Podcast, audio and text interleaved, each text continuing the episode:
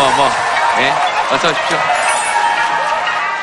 오시는 분들마다 다들 분위기가 있는데, 거의 환호성이 돈 주고 오신 분들, 예, 길- 찾아보면 분명히 있을 거예요. 길거리 오늘 오다가 돈 주는 사람들. 아, 돈 주었어요, 실제로? 얼마 주었어요? 5천 원 주었어요? 예? 6천 원 주었어요? 내놔요. 내놔요, 빨리. 내놔요. 누구 찾아줘야, 예? 돈 쓰고 왔어요. 어디 썼어요? 칼국수 먹는데. 그 남은 돈이 전혀 없어요, 지금? 600원 있나? 아, 600원 남았어요? 먹었다는데 뭐 어떡하겠어요. 이제 진짜 봄입니다, 그죠? 네, 봄 되니까 좋아요. 어, 봄 되면 뭐 제일 하고 싶습니까? 꽃놀이. 봄바람. 봄바, 아, 연애. 그거 뭐 혼자 할 수 있는 일은 아니니까. 봄바람이야 혼자 맞아도 되고, 봄 되면 해보고 싶은 일. 아, 한번 스케치북에 한번 적어보세요. 봄이니까 해보고 싶은 일.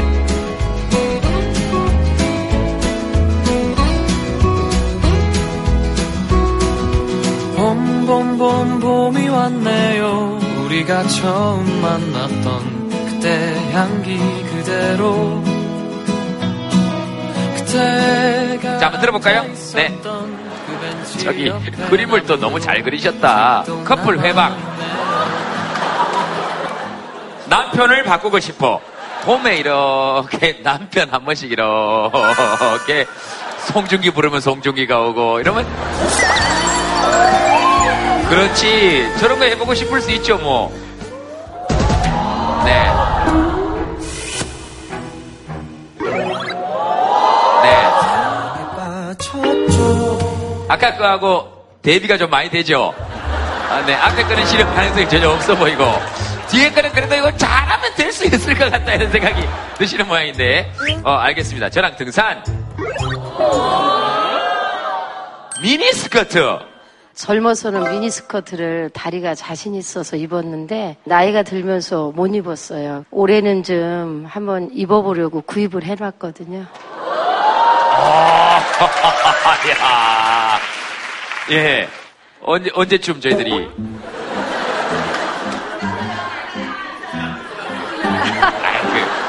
등산할 때 미니스커트 입으면은 안 돼요. 등산 다들 안 해보셨구나. 다음에 톡투유 방청객이 당첨되면은 그때 입고 올게요. 아, 그래요? 아, 그러면은 특별히 원래 이런 일이 있어서는 안 되지만 이번 주에 내가 미니스커트를 입는다 하시고 제작진에게 연락을 주시면 그 주에 저희들이 그 자리를 저 위쪽으로, 저 위쪽으로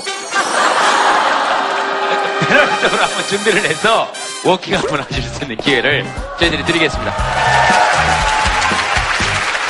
아, 예. 근데 미니스커트가 왜 이렇게 탁 갑자기 한번 입고 싶으셨을까요? 애기들 학교 다닐 때도 네. 많이 입고 잠옷도 가고 그랬는데 어느 때인가부터 애들이 조금 싫어하더라고요. 아들들이. 애들이요? 큰애는 괜찮은데 작은애는 엄마 나이 까봐라고. 아, 그래요? 작은 애가 진 짜 나이값하고 살면 되지. 아니, 엄마가 뭐 나이값을 하고 살든. 아니, 그렇잖아요. 엄마가 뭘 입든. 근데 참 어이가 없어가지고. 지금은 이제 괜찮아요. 지금 안 괜찮아요. 보니까 방송을 볼 수 있잖아요. 여기 나왔다고 말 안 했어요. 여기 나왔다고 말 안 했어요. 아, 그러면 그, 그 얘기 한번 해봅시다. 나이값! 이거 하고 살아야 되는 건가?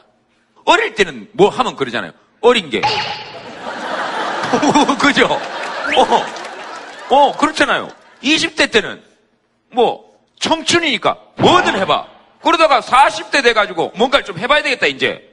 그러면 나이값 하라 그래. 어떻게 살아? 50대 돼가지고 미니스커트 입으려 그러면 나이값 하라 그러면. 어, 나이값이 도대체 뭔데요? 나이값 해라 이런 얘기 들을 때 나도 짜증났었다. 손 한번 들어보세요. 어, 예. 예, 예, 아, 여기, 네. 아, 저 학생이라고 막 학생답게 해라 뭐라 뭐라 하는 거 정말 싫어요. 누가 그래요? 엄마가요? 학생다운 게 어떤 겁니까, 아버님? 아, 어떤 거냐? 아, 요즘 사는 재미 덕수예요? 딸이. 이 뭐지? 톡특유는 누구? 톡특유는 누구 거예요, 이게? 뭐예요? 충청도 가니까 툭터유 그러던데 또. 네, 그, 네? 충청도죠? 네, 알겠습니다. 그, 아, 학생다운 건 어떤 걸까요? 아니, 엄마는 또 그런 얘기 할 수 있죠. 엄마의 입장에서는. 아니, 저희 딸이 여자인데도 이렇게 머리를 짧게 하고 여름방학 때는 머리를 노랗게 염색을 하고 피어싱 같은 것도 많이 하고 하니까 아빠랑 저는 좀 많이 걱정이 되는 거예요. 그래가지고 좀 학생답게 좀 하고 다니라고 하니까 얘가 막 학생다운 게 뭐냐고 막 대더라고요. 그래서 이렇게 즐거우세요? 엄청 즐거우신가 봐. 딸이 이렇게 대들고 하는 게 엄청 좋고, 어, 내 딸이 드디어 엄마에게 반항하고 대들 만큼, 어, 그거 잘았구나. 이거 언제 어른 되나 싶었더니, 어떻게 생각해요? 체림이? 방학 때만 태어나서 두 번째로 염색한 건데 그거 갖다 뭐라 그러고 귀도 하나 뚫었는데 더 뚫으면 아빠가 죽여버린다 그러고 이런 식으로 말씀하니까 너무 저로서는 억압받는 느낌이 너무 싫어요. 그치, 억압받는 느낌이 드는구나. 엄마 귀 좀 내보세요. 엄청 뚫으셨는데 아주. 엄청 여기 막 세 군데는 뚫으셨네 보니까. 아, 이거 마이크 머리로 박으시면 안 되고요. 아, 알겠습니다. 그럼 엄마 닮아서 잘 크고 있는데 왜 그러세요? 엄마 닮아서 잘 커가지고 네. 이제 얘도 22살, 23살 되면 결혼하고 자기 길 찾아가고 그리고 체림이 남편이 체림이 딸 보고 너 귀 터뜨리면 죽여버린다 그러고 이러면 어머니가 이렇게 보시면서 얼마나 흐뭇하실까? 애기 아빠랑 원래 올려 했는데 안 돼가지고 저희 딸 오늘 결석시키고 데리고 왔어요. 여기 귀를 막고 물어보세요. 아이가 태어나서 두 번째로 염색을 이렇게 한번 한게 잘못된 건지 딸 결석시키고 엄마는 자기 하고 싶은 거다 알겠습니다. 좀 있으면은 우리 패널 분 중에 남자인데 머리 진짜 긴신 분한 분 나옵니다. 이따가 그분 한번 보세요. 그분 개성으로 얼마나 성공하셨는지. 저는 이렇게 보면서, 어, 진짜로 둘이 자매처럼 엄청 귀엽게 투닥투닥거리면서 잘 하신다. 뭐 그런 느낌이 들었어요. 어쨌든 귀를 뚫든 염색을 하든 엄마하고 싸우든 찢고 뽑든 뭐 결석을 하시든 둘이 알아서 하세요. 감사합니다. 네, 네. 그래서 체력이 있어서 좋으시겠다. 네, 알겠습니다. 또 뭐, 나이값 해라! 그러면 화 막 났었다 이런 분 계시면, 아, 그래요? 의외로 학생들하고 이쪽이 많으시네? 아니 저는 나이 값도 그런데 좀 제 꿈을 찾아서 하고 싶은데 직장 생활을 계속 해야 될 것 같은 그런 생각이 많이 들고 주변에서도 그런 것 때문에 좀 네, 저는 좀 하고 싶은 거 하고 싶은데 중간에 왜 웃으셨어요? 그냥 얼굴이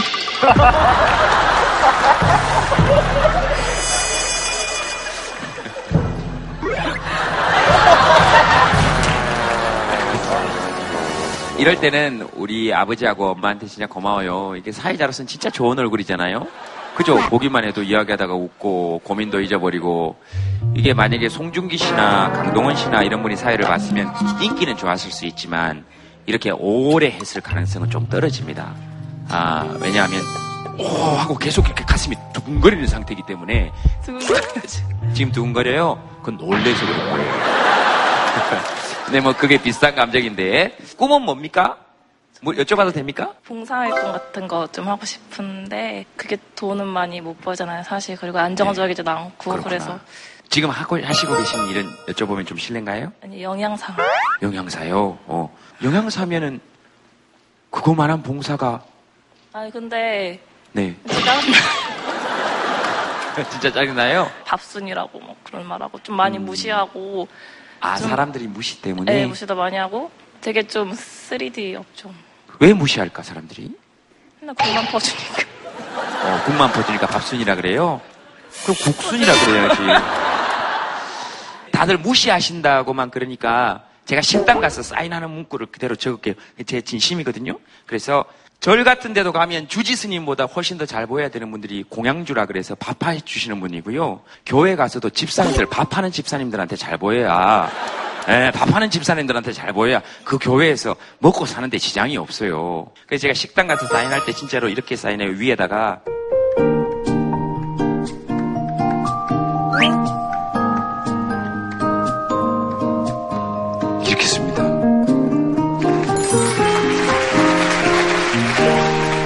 진짜로. 그게 진심이니까. 어, 진심이니까.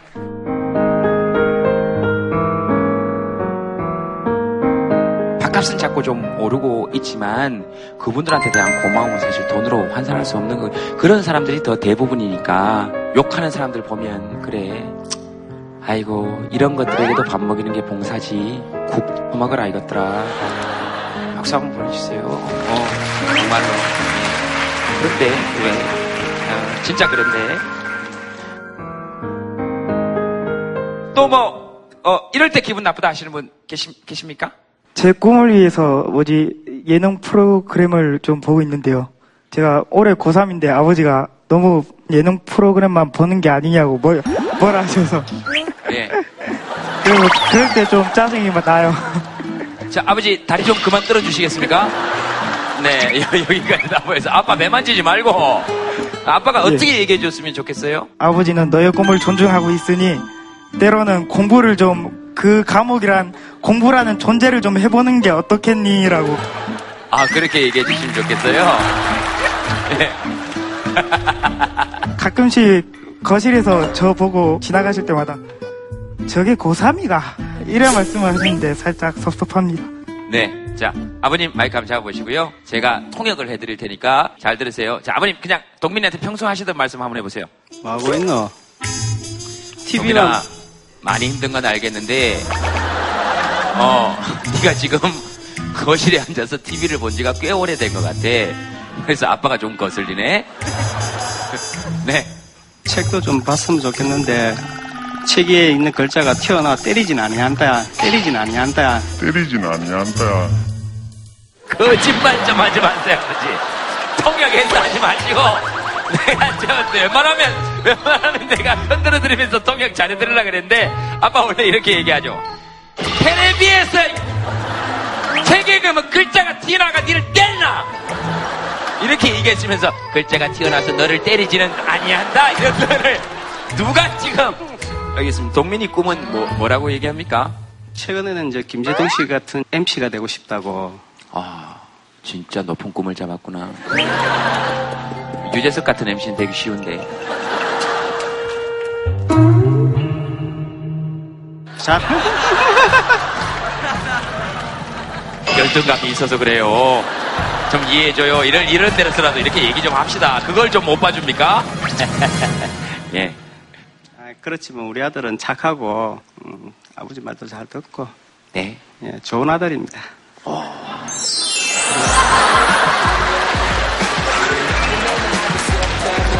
누가 말안 해줘도 똑같은 신기 스스로 못한 그 말은 사랑해요 내 아버지 아빠가 동민한테 좋은 아들이라 그랬을 때이 느낌은 어때요? 평소에 그런 말씀 잘 하시는 분은 아니시잖아요. 19년 인생 처음입니다. 19년 인생 처음입니다. 네. 그런, 그런 것 같아요. 거의 처음인 것 같아요. 아빠는 그런 표현 많이 했다고 생각하는데, 동민이 입장에서는 직접 말로 듣는 건 진짜 처음일 수 있죠. 아버님도 솔직히 한번 생각해 보세요. 그런 얘기 혹시 진짜로 대놓고 이렇게 한번 하신 적 있습니까? 네 진짜 내 좋은 아들이다. 기억이 잘 안 나는데 그쵸? 예. 그런 이야기를 주로 TV 좀 보지 마라. 공부 좀 해라. 이게 다 너 아껴서 하는 거다. 이- 이런 게만 있지. 진짜 속마음은 얘기를 잘 안 하셨을 수 있는, 있을 것 같아요. 늘 마음으로는 가지고 있는데 표현력이 부족한 부분. 아죠. 압니다. 백번, 천번 이해합니다. 어, 백번, 천번, 만번 이해합니다. 근데 되게 부럽네요. 이- 진짜 보기 좋아하면, 요 모녀, 요 부자, 아이고, 오늘 뭐 아주 좋습니다. 이렇게 보면 다들 행복한데, 또 속에 들어가 보면, 네. 아, 알겠습니다. 어, 또 뭐 있으세요? 뭐, 뭐, 뭐, 여기, 여기는 뭐 한문을 이렇게 적어 놓으셨네? 이 뭡니까? 제가 지금 하- 일본에서 살고 있거든요. 저희 어, 시어머님이시고 저희 친정 엄마예요. 근데 시어머니하고 엄마가 생일이 3일 차이가 나요. 그래서 내일 어머니가 칠순 되시고요. 예. 엄마가 월요일 날 아니 정말 생신 하셨는데 이제 어머니 칠순 기념으로 제가 4년 만에 왔어요. 오늘 저희 남편하고 큰 아이는 일본을 보냈어요. 그리고 작은 아이하고 저는 그냥 한국에 일주일 정도 더 있을 생각인데 저희 친정 엄마하고도 일주일 좀 시간을 하고 싶은데 친정에서 보내도 될까 싶어서 좀, 좀 어떻게 예? 예? 저기 죄송한데 결혼은 딴 남자하고 하시고 왜 이런 부탁을 저한테 하시는 겁니까? 아니 아니 그 남편한테 부탁을 남자는 갔어요. 그 남자는 지금 이 남자는 간 적이 없어요 거기로. 친정 어머님께서는 또 눈에 눈물이 글썽글썽 하시면서 이미 작전에 돌입하셨고 이미 이미 작전에 돌입하셨는데 작전이 거의 다 나왔어요. 에? 아 그리고 지금 시어머님은 굉장히 곤란한 위치입니다. 이 사람들이 있으니까 어머니 일정이 좀 곤란하실 수 있는데 예 예. 보낼 수도 있어요. 걱정 안 해도 돼요. 예, 예, 알겠습니다. 그럼요. 당연하죠. 사돈 한번 보세요 아, 사돈. 친정에서도 있어야지. 친정에 가서도 있어야지.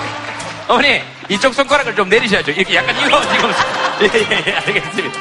그러면 이제 아버님한테 여쭤봐야 되니까 아버님한테 지금 영상 편지로 네? 영상으로 안 해도 예. 보내라고 해요. 걱정, 건 걱정 안 하셔도 돼. 아 그렇습니다. 영상으로 안 해도 그럼요. 아 그렇습니까? 당연하죠. 그러면, 그러면 그냥 아버님께 사랑한다고 영상 편지 한번. 여보, 당신 사랑해요.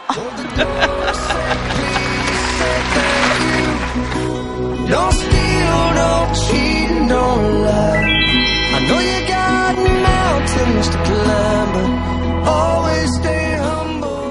패널 분들 소개해 드리도록 하겠습니다. 여러분 박수로 환영해 주시기 바랍니다. 어서 오십시오.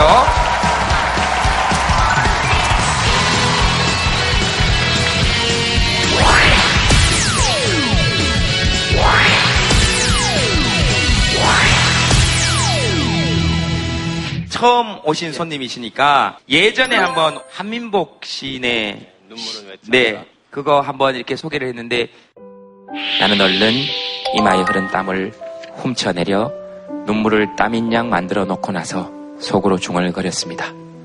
눈물은 왜 짠가?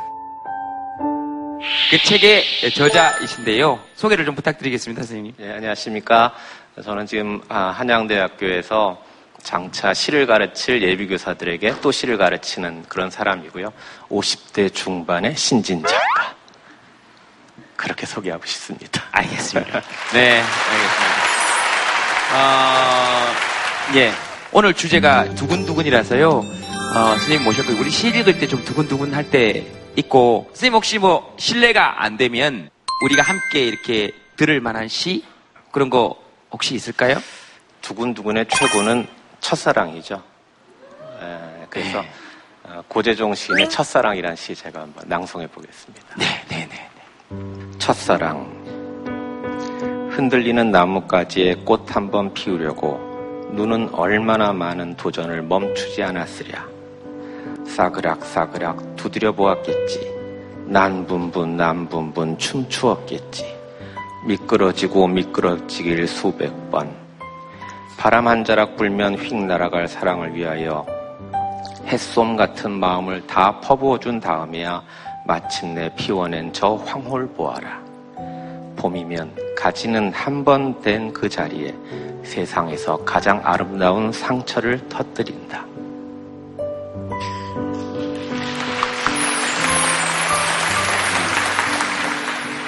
다들 첫사랑 생각이 확 나시는데, 커플끼리 오신 분들은 차마 그런 표시를 못 내시고, 마치 네가 첫사랑인 양, 지금 이 첫사랑 고재종 씨는 어떻게 했냐면은 눈꽃을 맺으려면 처음에 그냥 탁 달라붙는 눈꽃은 하나도 없어요. 흔들리는 나뭇가지에 눈꽃 맺으려면 수없이 도전한 끝에 살짝 드디어 눈꽃이 맺힌 거예요. 네. 그게 첫사랑인데 사실 그거 바람 한번 훅 불면 날아가거든요.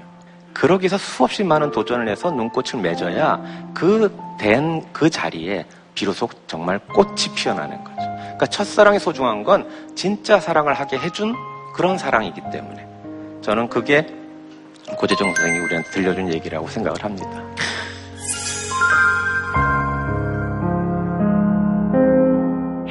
체림이 네 체림이 어머님께서 아까 여성스럽게 머리도 좀 기르고 사실 체림이 어머님께서 원하시는 체림이 머리 스타일이 저 머리 스타일이신 거잖아요. 어머니 그죠? 어머니 얼마나 저희 어머니한테 전화 좀 해봐야 될 것 같아요. 머리 기르면서 어머니한테 여쭤본 적이 없거든요. 어떻게 생각하시는지를. 네, 저희 어머니는 아무 말씀 안 하셨어요. 거기에 대해서. 그래서 놔두셔도 될 것 같은데요. 워낙 예쁘게 생긴 친구라서 뭘 어떻게 해도 예쁠 것 같은데요. 뭐 그러니까요. 저희 어머니도 자라면서 제 얼굴에 대해서 어떤 말씀도 하지 않아요. 놔두셔도 될 것 같아요. 가만히 놔두니까 얼마나 자연스럽습니까? 두근두근 하면 뭐 어떤 게 떠오르세요? 이 주제가? 최근에 두근거렸던 경험은 저희가 1, 2월에 여행을 좀 갔었는데 이미그레이션에서 영어를 많이 시킬까봐 좀 네. 떨렸던 그런 두근거림이 생각이 나요. 다행히 잘 넘어갔어요. 어떻게 어떻게 넘어갔습니까? 어, 말을 안 시키더라고요. 말을 안 시키고 제 얼굴을 딱 보더니 뭔가 신원이 확실해 보였나 봐요. 그래서 바로 넘어갔습니다. 그래요? 네네. 그 반대의 경우를 당하는 사람들 되게 많은데 어, 그래요? 말 안 시키고 바로 잡아가는 경우는 바로 잡아가는 경우도 있거든요. 윤주 씨는 두근두근하면 뭐 어떤 게 생각이 나세요? 저 같은 경우에는 그 버스에서 내릴 때 너무 두근두근 거려요. 제가 예전에 버스에서 그 고속버스 그 좀 복도가 좁잖아요. 근데 그때 비가 오는 날이었는데 교복을 입고 거기서 다리를 찢은 적이 있어요. 미끄러져서. 그래서 앉아 계신 분이랑 아이 컨택을 이렇게 바로 했어요. 너무 낮게 다리가 찢어져서. 근데 그때 이후로 배를 누르고 버스를 타는 것 자체가 저한테는 가장 힘든 일이에요. 너무 두근두근 거리는데 지금도 생각하니까 또 많이 두근두근 하네요. 일종의 트라우마군요. 아니, 너무 찢었어요, 그때. 두근 두근 하면 어떤 생각이 드세요? 돼지고기죠. 돼지고기. 여기 많은 분들께서 나도 그런 얘기를 하고 싶다라고 입까지 나왔으나 에이 그런 얘기 하지 말자. 에이 그런 얘기 하지 마. 라고 했는데 저분께서 대표로 지금 해주셨습니다. 두근두근 솔직하게 두근두근 톡투유 방송 될 때가 가장 좀 두근두근 되는 것 같아요.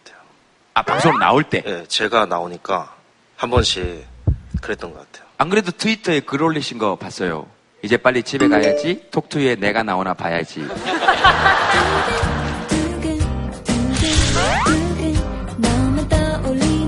선생님도 가끔 그런 생각 하십니까? 두근두근 이렇게 좀. 꽤 오래된 것 같아요. 두근두근 한 지가. 나이가 드니까 놀란 일이 없어지더라고요. 그래서 늙는 게 아닌가 인정을 할 때가 있습니다. 오, 진짜 놀리시네. 어. 저희 나이 때는 친구들끼리 예. 봄인가 봐 아무 일도 없는데 막 두근거려 그러면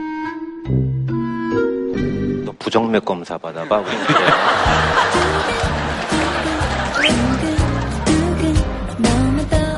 그 오늘 두근두근에 관해서도 빅데이터가 있습니까? 두근두근 하죠. 사람들부터 보여드립니다. 작년 10월 달에는 지부편이었고요. 11월 달엔 유준열, 박보검이 12월 달에 치고 올라왔고요. 박혜진을 거쳐 강동원. 하지만 역시 지금은 유대위죠, 유대위. 심쿵, 심쿵 유발하는 유시진 대위 때문에 큰일이지 말입니다. 나만 나오지 않습니까? 송중기 씨, 송혜교 씨, 유시진 씨. 유시진 씨라는 가상의 인물이 131을 하고 있는 거죠. 그러니까 우리한테는 일종의 알파고 같은 거죠. 과하게 몰입하시는 거예요. 실존 인물로 생각하고 계신 거죠. 그러니까 유시진 씨한테 네. 재밌는 거는 이세돌 씨가 5위를 했는데 그쵸 할만하죠. 심각한 표정으로 목덜미 만지는 거 심쿵 나옵니다. 네, 담, 담. 저도 아파요. 네. 두근두근이라는 게 설레임하고 불안 사이에 있어요. 긴장해도 두근두근하고 그 다음에 설레어도 두근두근하죠. 흔들다리 효과라고 그런다고 하는데 흔들다리 위에 올라가면 네. 같이 있는 상대편이 멋져 보인대요. 불안감이 사랑으로 혼동되는 거죠. 굉장히 무서운 영화를 연인이 될 수 있는 썸남 썸녀와 같이 보는 거는 좋은 전략입니다. 아 두근두근거리니까. 네. 오히려 송중기 씨나 송혜교 씨나 강동원 씨나 뭐 이렇게 나오는 영화를 보는 게 별로 커플에게 도움이 되지 않겠네요. 오징어 인증하는 거죠, 그거는. 근데 지금 말씀해 주신 것처럼 두근두근이라고 하는 거의 사전적 정의 자체가 어, 한편으로는 매우 놀라고 불안하거나 아니면 기분이 아주 좋아서 가슴이 자주 크게 뛰는 것을 두근두근이라고 해요. 기대의 설렘도 있고 불안도 같이 있는 거잖아요.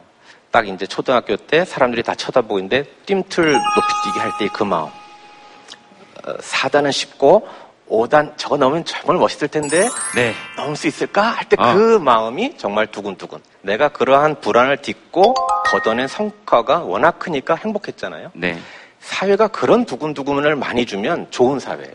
음. 도전을 하게 하고 그 도전에 따른 성취감을 많이 주면은 그런 두근두근을 누가 뭐라 그러겠어요. 근데 불안만 더 크고 넘어도 별로 큰 성취가 없고 그래서 사회가 저는 기대만 가득 찬 사회는 없다고 보는데 불안 이겨내야죠. 근데 그만한 성취를 보장해 주느냐. 병행돼야 되는 것이죠. 네. 당연히. 네. 소비도 요즘 두근두근한 것으로 올라옵니다. 득템 나오고요. 지름신 나오고요. 피규어 나오고요. 가방 나옵니다. 제일 즐거운 건 역시 치킨이죠. 치킨은 진짜 데이터를 보면 사방에 나와요. 치킨은 쉴 새 없이 무서워 죽겠습니다. 그러니까 사춘기 딸한테 밉보이고 싶으면 오빠를 욕하면 된대요. 모시고 있는 뭐 위너나 엑소 오빠를 욕하면 이제 철천지원수 되는 거고요. 그 친구와 사이가 좋고 싶으면 치킨을 사주면 됩니다. 단순한 구조로 돼 있어요. 그렇군요. 네, 치킨은 진리이기 때문에. 그 다음에 소비의 두근두근은 명백히 올라갑니다. 주문한 게 하도 많아서 택배 열 때마다 내가 뭐 시켰지 하면서 두근두근 두근두근 네. 두근. 제일 반가운 사람은 역시 택배 아저씨. 택배 아저씨가 딩동하면 막 뛰어나가서 만세 그러고 딩동에 나갔는데 아빠가 오면 에이 이러면서 들어가는 거. 에이, 택배 아저씨인 줄 알았는데 아빠네 그러면서 가는 거죠. 그래서 연령대가 높으신 남자분들이 반려동물 키우는 거 되게 좋아하세요. 개는 나를 반기니까. 저 아는 분들도 많이 키우십니다. 딱 그 나이 대 되셨을 때부터. 우리 선생님 지금 부정맥 오시려 그러시는 거 아니시죠? 아니 집에 매일 월급을 택배를 해주는데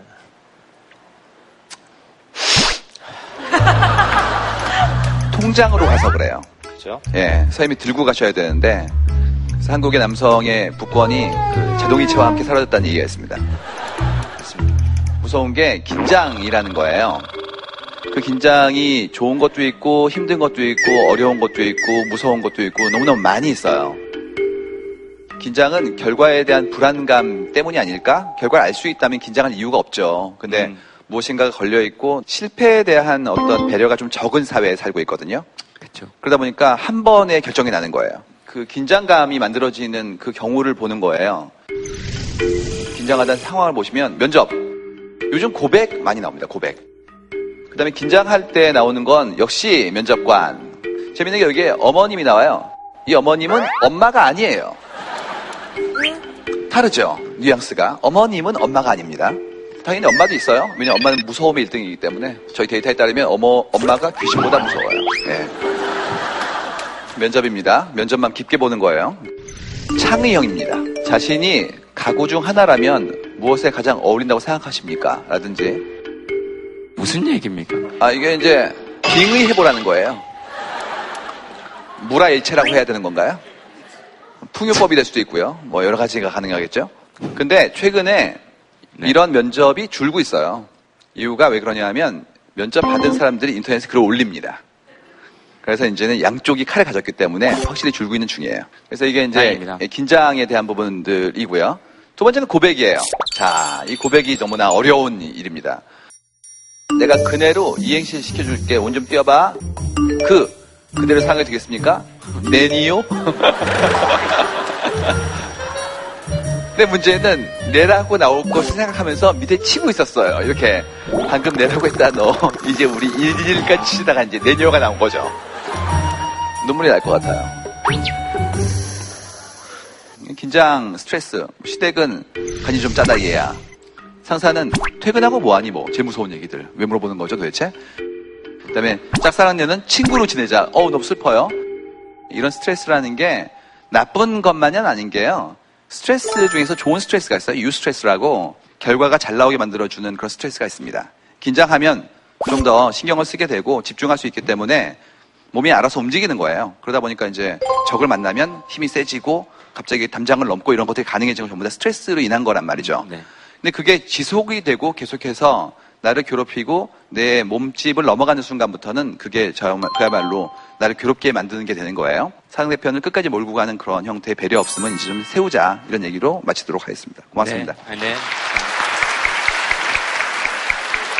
아이고, 저희 다, 사실 우리가 흔히 다 겪는 얘기들이니까요. 그죠? 아, 오늘 그 게스트분 계시는데요. 오늘 그, 원래 사연 하나 정도 하고 모시는데, 오늘은 뭐 같이 모셔서 한번 얘기를 해보겠습니다. 윤소희 씨입니다, 여러분. 어서 오세요.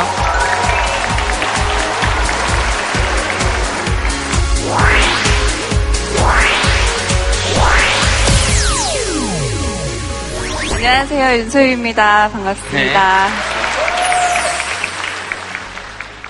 소희 씨는 방송 보신 적 있으십니까? 네, 굉장히 즐겨 보고 있어요. 네, 마음이 힘들 때마다 틀어서 걱정을 하지 않으려고 노력하면서 거의 다 봤습니다. 네. 아, 진짜요? 네, 정말 거의 다 봤어요. 요즘에 한, 한 3, 4주 정도만 제가 요즘에 드라마를 찍고 있어서 못 봤고, 네. 그 전에 것들은 많이 봤어요. 네. 아, 그렇구나. 네, 네. 어. 저도 좀 고민을 많이 하는 성격이어가지고, 아, 그러세요? 네, 위안을 받으려고 많이 보고 같이 울고 웃고 했었습니다. 아, 네. 그래요? 네, 고민을 네. 많이 하는 성격이세요? 네, 많이 해요.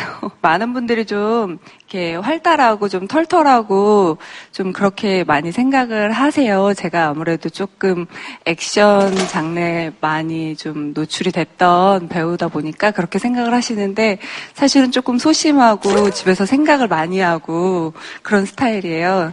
그래서 걱정 말아요. 그대와 함께 하고 있어요. 아, 왜? 그렇게 봐요. 뭐 어떻게 봐요? 이렇게 봐요? 아, 게스트가 얘기를 할때 이렇게 보면서 얘기를 합니까? 아, 네, 알겠습니다. 아, 그렇게 많이 쳐다보시니까 너무 당황해가지고. 소희 씨는 언제 가장 두근두근거리? 제가 요즘에 이제 김수현 선생님서 이제 선생님 작품은 리딩 연습을 많이 하거든요. 네. 매주 두근두근해요. 아, 못하면 야단도. 네, 그렇죠. 매주 심장이 여기 밖에 이렇게 내놓고 하는 것 같아가지고. 네, 편안하게 하세요. 심장도 네네. 꺼내놓고, 간도 꺼내놓고. 아주 편안하게 하세요. 아주 편안하게 하셔도 돼요. 어느 사연부터 하나 보실까요? 소희 씨 뭐. 주말마다. 예. 네, 주말이 좀 두근거린다고 하셨던 게 왜 그런지 궁금하네요. 어디 계시죠? 주말마다 제가 저 사회인 야구를 하고 있거든요. 예. 아내의 허락을 받고 야구를 하러 가야 되기 때문에 주말마다 이제 두근두근한 심정으로 살아가고 있습니다. 아내한테 뭐라 그러십니까? 갔다 와서 이제 설거지와 음식과 애 보는 것과 모든 것들을 다 할 테니 3시간만 나에게 자유의 시간을 달라. 예, 그렇게 얘기를 하고 갔다 와서 갔다 와서 예. 피곤해서 좀 자다가 좀, 예. 그러니까 아내한테 허락 구하면 잘 해주시는 편이십니까? 어 그냥 이제는 포기 상태까지 왔습니다. 누가요? 와이프가요. 지금 이번 주에 최후 통첩을 받았고요. 예. 어, 최후 통첩이라 하면 뭐 어떻게 옵니까? 최후 통첩은? 한 번 더 나가면 음, 내가 야구한 횟수만큼 자신도 이제 나가겠다. 집에 애가 여섯 살이 있어요. 여섯 살 애기를 내가 며칠 동안 볼 수 있을까? 어, 만약에 한 6일 동안 버틸 수 있다 싶으면 한 두 번 정도 더 나가볼까? 그 생각을 지금 하고 있습니다. 예.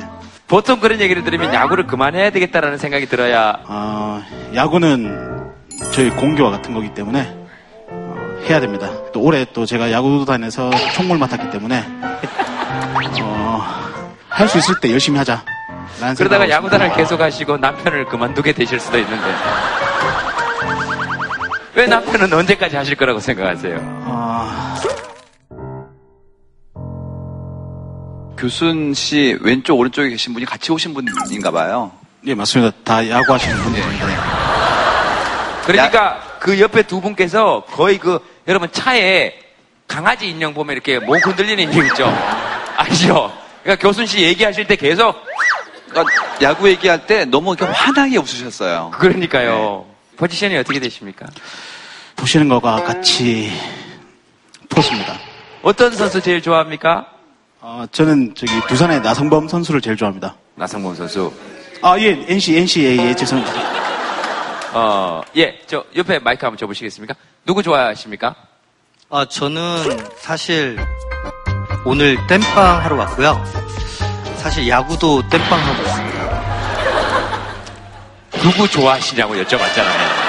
그 본인 야구 출전으로 못 나가는 서름을 갑자기 얘기하지 마시고요. 저 차두리 선수 좋아합니다. 차두리. 저 차두리 선수 좋아합니다. 차두리.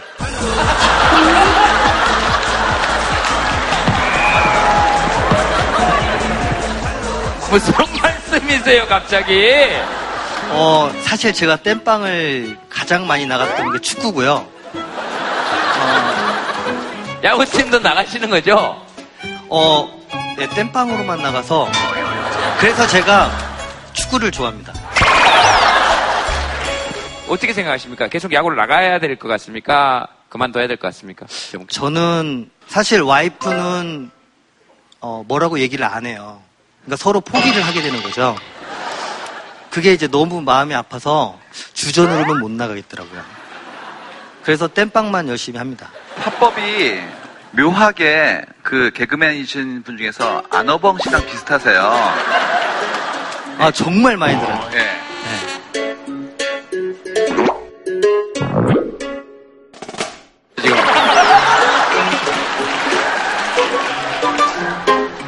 가끔 제 프로그램에 땜빵으로 한 번씩 나오세요. 사실 와이프하고 요새 좀 얘기를 못 하고 있어요. 어 사랑합니다.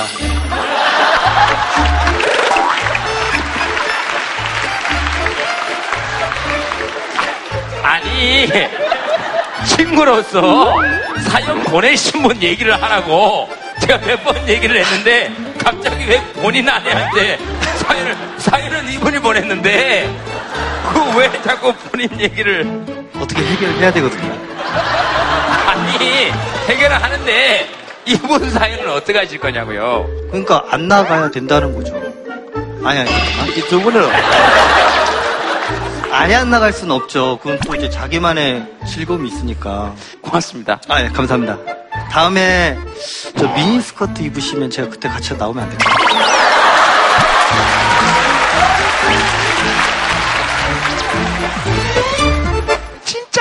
진짜 좋을 때거든요. 이게 공을 한번 잡았을 때 느낌이 너무 좋아요. 아직 내가 세상에 쓸모가 있구나. 뭐 이런 느낌 있죠. 이렇게 그 공을 한번 딱 막았을 때 캐치! 그러면 아 이거 뭐 남자들이 이렇게 삽니다. 참고로 제가 야구를 와이프가 권유해서 하기 시작했어요. 아. 그러니까 한 주, 두 주 가니까 어, 어, 요거 봐라, 어, 요거 봐라. 이렇게 하시, 하더니만 자꾸 그러면 나 집 나간다. 이렇게까지 지금 온 상태입니다, 이제. 교수님 전혀 공감 못 하시는 겁니까? 이제 포수니까 홈베이스를 지키고 계시잖아요. 네. 아내는 혼자 홈을 지키고 있거든요.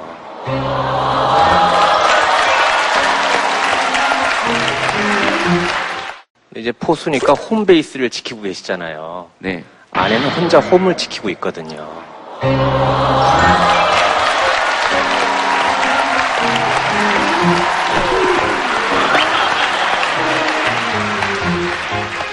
여보 보고 있어? 여보 보고 있어? 뭐라고요?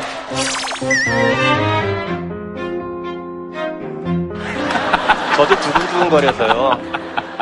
지금 아마추어시잖아요, 그죠? 아마추어가 정말 좋은 단어거든요. 그게 서툰자가 아니라 애호가란 뜻이에요. 좋아하는 거. 네. 원뜻이. 근데 정말 좋아하면 못 말리잖아요. 예. 저기 케이블 TV에 낚시 TV 있는 거 아시죠? 그건 누가 볼까요?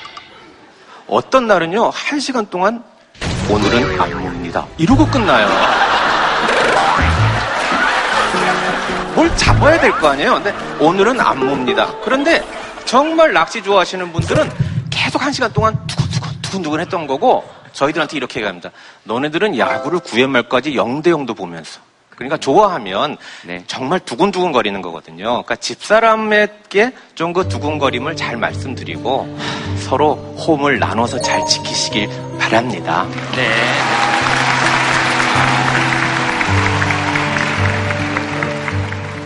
소희 씨는 네. 남자친구가 만약 그런 걸 막 좋아하고 이러면 저는 적극적으로 이해를 해줘요.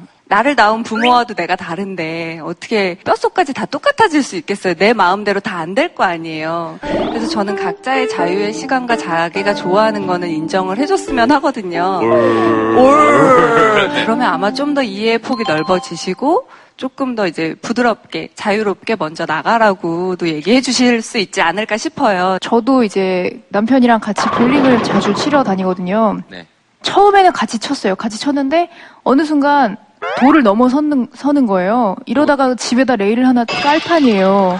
그래서 이게 미친 것 같다라는 느낌마저 들 때가 있어요.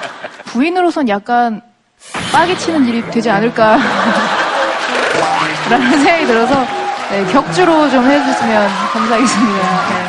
네. 혹시라도 저 얘기 들으니까 내 남편은 아니지만 제가 좀 빡이 쳐요 하시는 분 계십니까? 아, 저희 남편은 조기 축구에 미쳤어요. 아 그래요? 예, 그래갖고 저희가 애가 넷이에요. 예. 조기 축구에 미쳤는데 어떻게 애가 내실 수 있죠? 그렇게까지 미치진 않으신 것 아, 같은데. 근데 주말마다 정말 저는 애, 그러니까 애 넷을 하루 종일 보는 거잖아요. 그래서 제가 진짜 이러면 못 산다고 이혼하자고. 남편이 그날 밤에 그러더라고요. 그러면 어떻게 해줬으면 좋겠냐고. 마지막 주 한 주는 나를 위해서 어, 내 시간을 달라고 그랬어요. 그래서 그때는 축구를 안 가고 어. 하루 종일 제가 집에 있어도요. 아, 애들 밥 다 챙겨 먹이고 씻기고 하더라고요. 대신 제가 해줄 거는 정확하게 해주고 내가 나갈 때는 나도 확실하게 발언하고 나가고. 어. 저세 분의 남편에게 혹시 하시고 싶은 얘기 있으시면 하세요. 한 달에 세 번 가시고요. 마지막 주는 아내를 위한 시간을 하루 왼종일 주세요. 어, 그거 정말 너무 좋더라고요, 정말로.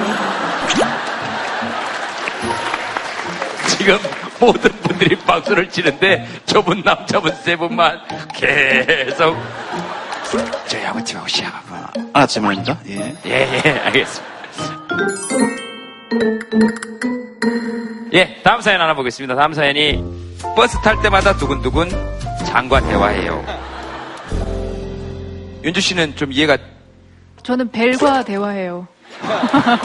장은 튼튼합니다. 네. 어디 계십니까?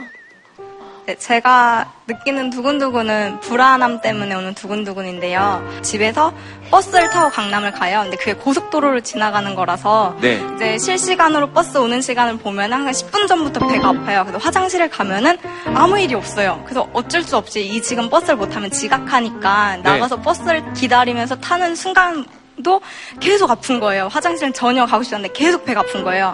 저는 이런 불안함 때문에 매일 출근길마다 배 속으로 너는 괜찮아, 넌 잘 참을 수 있어, 나는 너를 믿어, 그치? 우리 강남까지 잘 가보자 이러면서 항상 대화를 시도하면서 이제 강남에 잘 도착하면은 아 잘했다.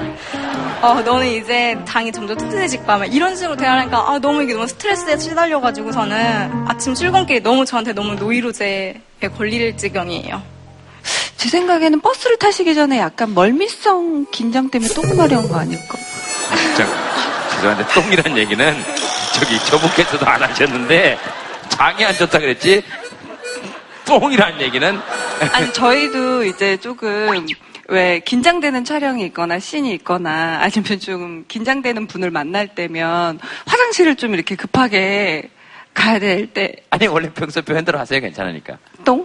예 진짜 예제 사촌 동생이 집이 가평인데 갔다 오는 길에 똥이 마렵되는 거예요.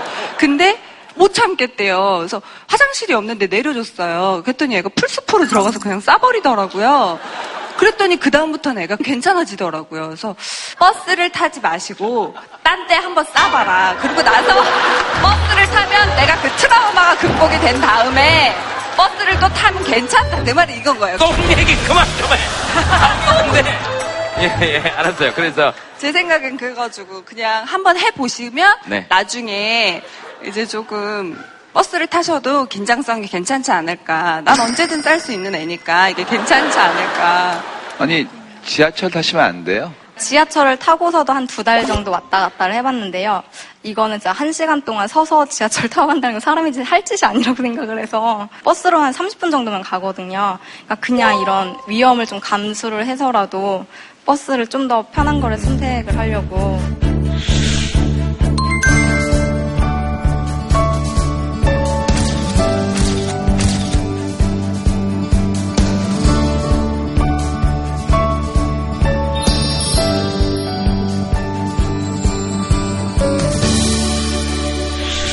저는 제가 그런 분들이 생각보다 많더라고요. 요즘에 특히. 근데 예를 들어서 버스를 타러 갈 때 나는 이제 버스에 타면 그렇게 될 거야 라고 어쨌건 걱정인 거잖아요. 내- 내가 그냥 나 혼자 하는 걱정이기 때문에 그 타기 직전에 친한 친구한테 통화를 한다거나 엄마한테 통화를 한다거나 뭔가 내가 생각할 수 있는 걸 다른 데로 살짝이라도 옮기면 아, 내가 버스 탔었지라고 그 의식을 안 하게끔만 내 생각을 다른 데로 옮겨야지만 그거에서 흔들리지 않을 것 같긴 하거든요. 그러니까 나만의 방법을 찾으면 제 주변에서는 그렇게 해서 많이 고친 걸로 저는 알고 있거든요. 그 혹시 그 긴장되면 장 경험이나 이런 거 있으신 분 계십니까? 여기 톡투유라는 장소 오셨잖아요. 예. 근데 여기도 장시간 화장실을 못 간단 말이에요. 예.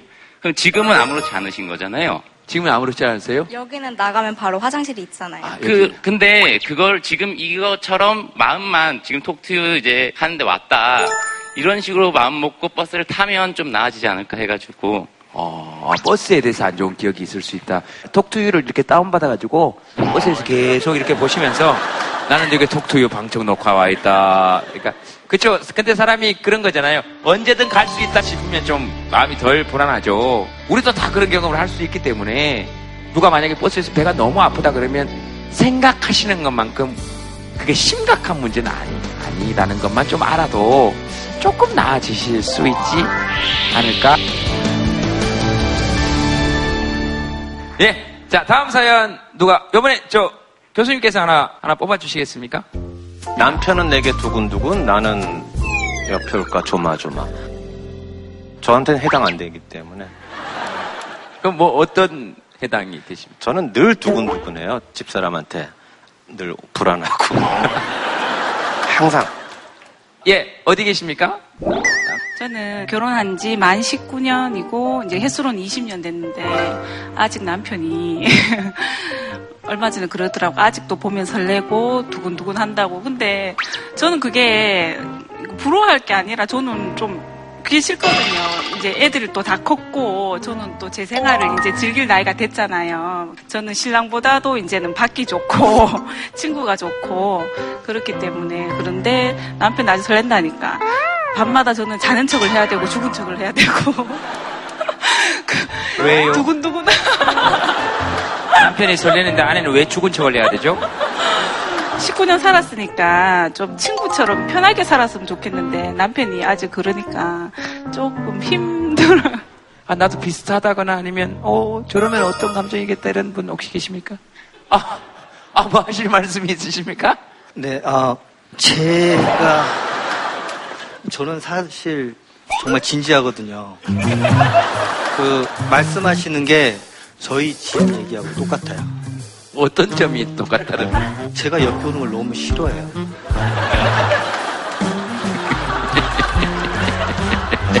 경상도라고 해서 그러진 않은 것 같아요. 저희 와이프는 충청도 분이시거든요. 네. 그래서 해보고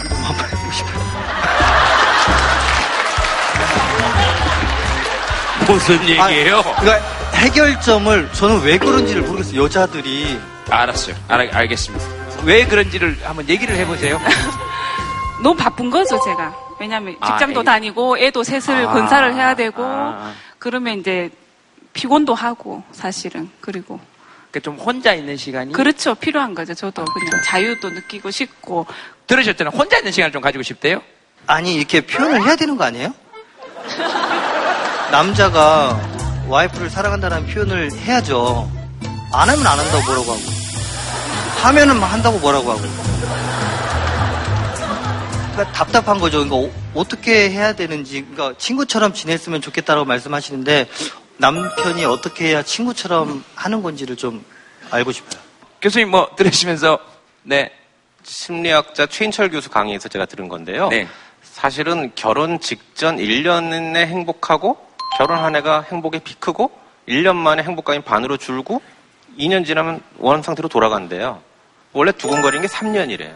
근데 저렇게 지금 몇십 년째 저러신다는 건 정말 대단한 부부들이시고 젊었을 땐 사랑해 이런 말 듣고 싶었어요. 근데 조금 나이 들고는 고마워 이런 말 듣고 싶고 지금 나이에는 잘했어.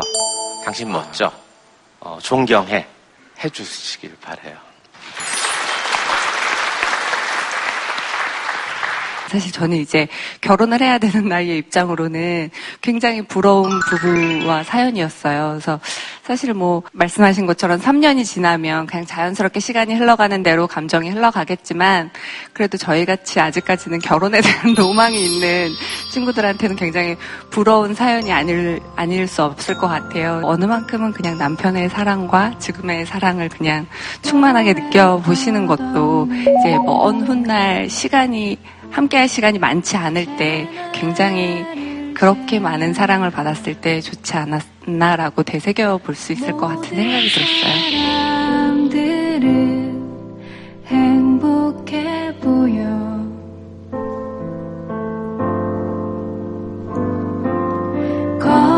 속 초점 없는 나와 눈이 마주쳤을 때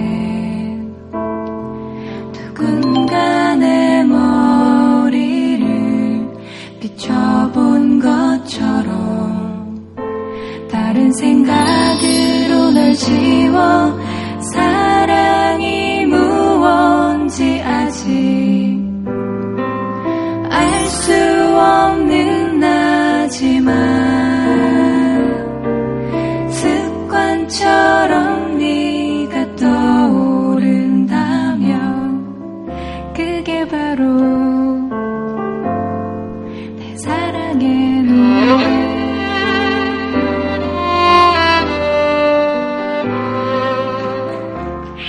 하나 더 볼까요? 예, 어, 새 것에만 반응해요. 네, 그거만 한번 보겠습니다. 어떤 음식점을 가도 새로운 신메뉴 같은 게 있고 막 그런 거 한 번씩 먹어보고 싶고 막 그런데 특히 사람 관계 같은 거에서 새로운 사람들이랑 친해진 걸 되게 좋아해요. 술자리도 되게 좋아하는데 예. 그렇게 친해지고 또 알게 되면 이제 또 그거에 대한 흥미가 식어버리니까 또 또 다른 새로운 걸 또 찾아가고 기존에 있던 것들에 대해 많이 무관심해지고 무뎌지고 약간 이런 게 좀 있어서 음, 기존에 있는 친구들이나 뭐 다 사람들한테 좀 미안하기도 한데 그런 좀 고민이 있는 거. 기존에 있는 사람들은 완전 싫어집니까? 아니면 좀 흥미가 믿는 만큼 또 아는 만큼 무슨 얘기를 해도 어떤 반응이 나올지 알게 되니까 또 새로운 반응을 원하게 되는 것 같아요. 아, 예, 어떤 느낌인지 알겠습니다. 어, 가족 관계는 어떻습니까? 완전히 새로운 가족 관계를 원하십니까? 어, 우리 엄마하고는 너무 오래되었네? 그렇죠. 그래서 가족들이랑은 대화가 좀 많이 없는 것 같아요. 음, 그렇구나. 반응을 더 이상 기대, 그러니까 뭔가 새로운 반응을 좋아하시는 분이구나, 이렇게. 흥미로운 거에 대해서 되게 어, 어, 예. 새로운 걸 좋아하는 건 당연하고요. 왜냐하면 새로운 것에 대해서 내가 만나게 되는 순간 오감이 열려요. 탐색해야 되기 때문에. 그 인류학자가 얘기했던 그런 내가 관리할 수 있는 사람의 숫자는 150명이라는 얘기가 있어요. 덤바 넘버라고 그러는데 얼굴책 같은 데 보면 친구들의 숫자가 2,000명이 넘어가기 시작했어요. 150명을 넘어간 이유가 관리할 수 있기 때문이 아니라 150명을 상황에 맞춰서 취하는 거예요. 돌려막기를 하고 있는 거죠. 그렇기 때문에 내가 쓸 수 있는 애정의 총합이 정해져 있는데 그걸 나눠주다 보면 n분의 1이 줄어들거든요. 나의 필요에 의해서 단속적인 친구 관계를 유지할 것이 아니라 나를 줄 수 있고 받을 수 있을 만큼 깊은 친구 관계는 포기할 수 없는 것 같아요. 네. 얼리 어답터 이런 거 좋죠.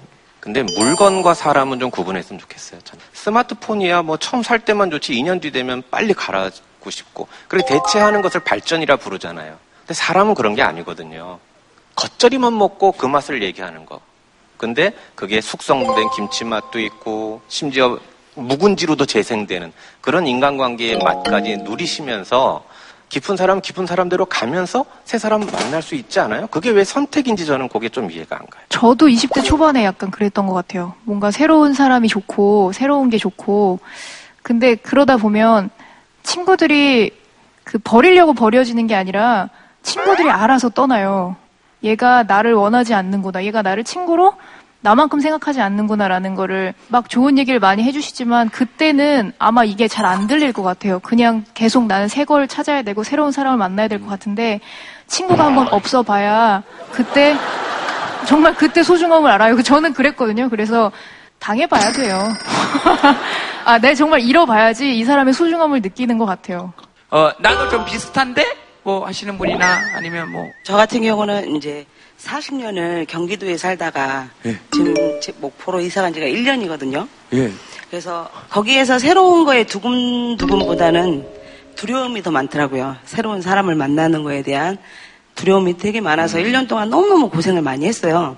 그러다가 친구들이, 경기도에 있는 친구들이 그 1년 사이에 이렇게 한 번씩 놀러로 와요. 그럼 이틀, 3일 전부터 두근두근거리고 설레이고 그런 소중함을 이제 지금 제가 느끼는 거예요, 이제. 그래서 지금 있는 분들, 친구들한테 최선을 다하고 그 소중함을 다시 한번 느껴보셨으면 좋겠어요. 저는 개인적으로 그냥 오래된 친구들 만나면 제일 좋은 게 안 꾸며도 돼가지고, 네, 날 너무 잘 알기 때문에 그때가 제일 좋아요. 그 말을 하든 안 하든 내가 기분이 좋은가 보다 제일 잘 알아요. 마치 나를 날씨처럼 보는 인간들이에요. 그렇게 부를 수가 없어요.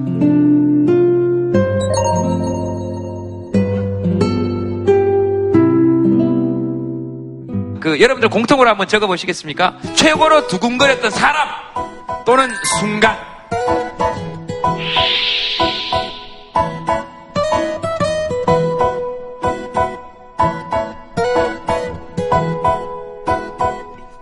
여러분 한번 들어보실까요? 네, 내 인생의 두근두근, 네.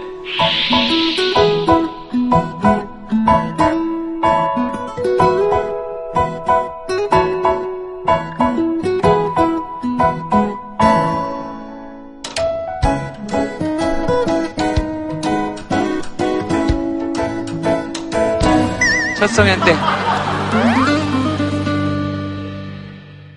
첫 성현 때.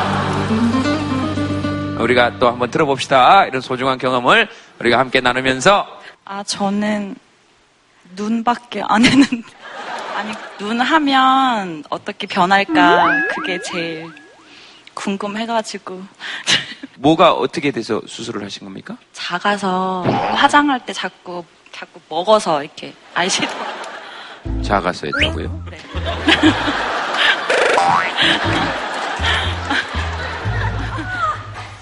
공연장에 관객이 한 명 있을 때 인디 공연이라서 사람이 아무래도 지인들만 오는 공연이었는데 네. 아 그때 관객이 딱 한 명인데 이거 공연을 할 수도 없고 안 할 수도 없고 그래서 한 명을 위해서 공연을 한 거예요 거기서 네그 관객은 진짜 좋았겠다. 안돼 별로 안 좋아 보여서 아, 그냥 또 부담스러울 수도 있겠네. 포토 해줘! 그러면 한 명 밑에서 포토를 이렇게 그분이 훨씬 더 외로웠겠네. 사실 그분이 훨씬 더 두근두근거리지.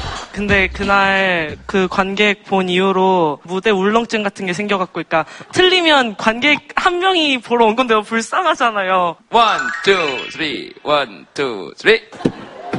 본인도, 본인도 울렁증을 좀 없애고. 너는 뛰쳐나가 창문을 부술 듯이 닫으면서 난 머리를 쳐박고 한숨 쉬어 핸들을 안으면서 이런 광경이 너무 익숙해. 이제 웬만한 싸움에는 상처도 잘안나 이제. 넌 항상 말이 남자니까 뒤로 좀 물러서. 부담돼 네가 내게 결혼을 보채는 것도 난 달인처럼 대화 화제를 돌리는 법도 많이 늘었어. 넌 항상 죽여가고 난. 네, 그만하겠습니다. 쌤은 언제 두근두근거리세요? 그 홈에 점수 따는 거는 좀 제외해 주시고요.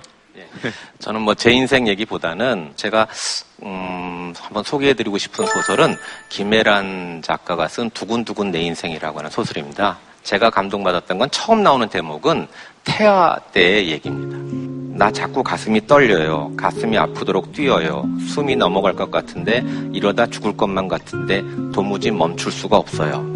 아가야, 나도 그래. 가슴이 자꾸 뛰어. 가슴이 저리도록 뛰는데 멈출 수가 없어. 아이의 출산을 기다리는 엄마 마음만큼 두근거리는 게 있을까? 근데 그거를 태아 때 얘는 같이 느꼈던 거예요. 그러다가 이제 죽음을 앞두고 어, 아버지가 힘껏 이 아들을 그 끌어안습니다. 우리는 말없이 서로의 파동 안에 머물렀다. 그 자장 끝 맨 나중에 그려지는 동심원이 토성주위의 고리처럼 우리를 오목하게 감쌌다. 아주 오래전 어머니의 뱃속에서 만난 그런 박자를 누군가와 온전하게 합쳐지는 느낌을 다시는 경험할 수 없을 줄 알았는데 그것과 비슷한 느낌을 줄 수 있는 방법 하나를 비로소 알아낸 기분이었다. 그건 누군가를 힘껏 안아 서로의 박동을 느낄 만큼 심장을 가까이 포기는 거였다. 심장을 가까이 포기는 거였다. 그러니까 두근거림을 느끼고 싶으면 사랑하는 이를 꽉 안아서 심장을 포기는 겁니다. 나의 두근거림이 아니라 사실은 상대방의 두근거림을 내가 느끼는 것말로 가장 두근거리는 건데, 아, 첫사랑만 두근두근이 아니라 사실 우리 인생 전체가 알고 보면 다 두근거리는 순간들이었는데 우리가 그걸 모르고 살았던 거 아닐까. 오늘 두근거림이 사라졌다 그러면 사실은 누군가를 안고 심장을 탁 맞대보면 다시 우리는 두근두근 회복할 수 있을 거다.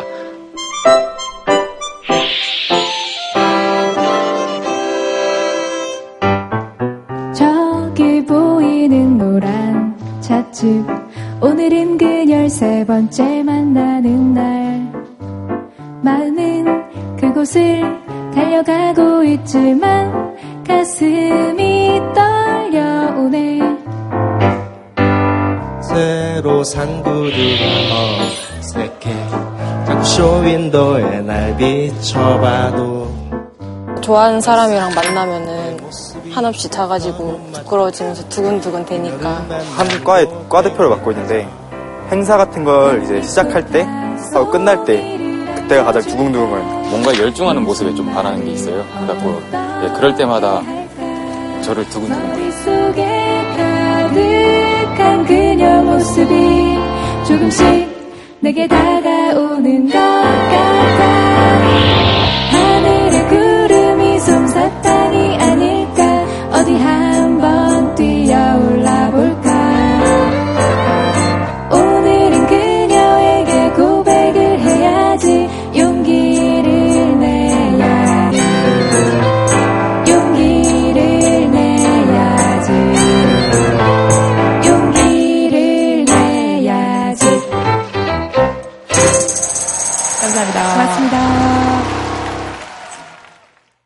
JTBC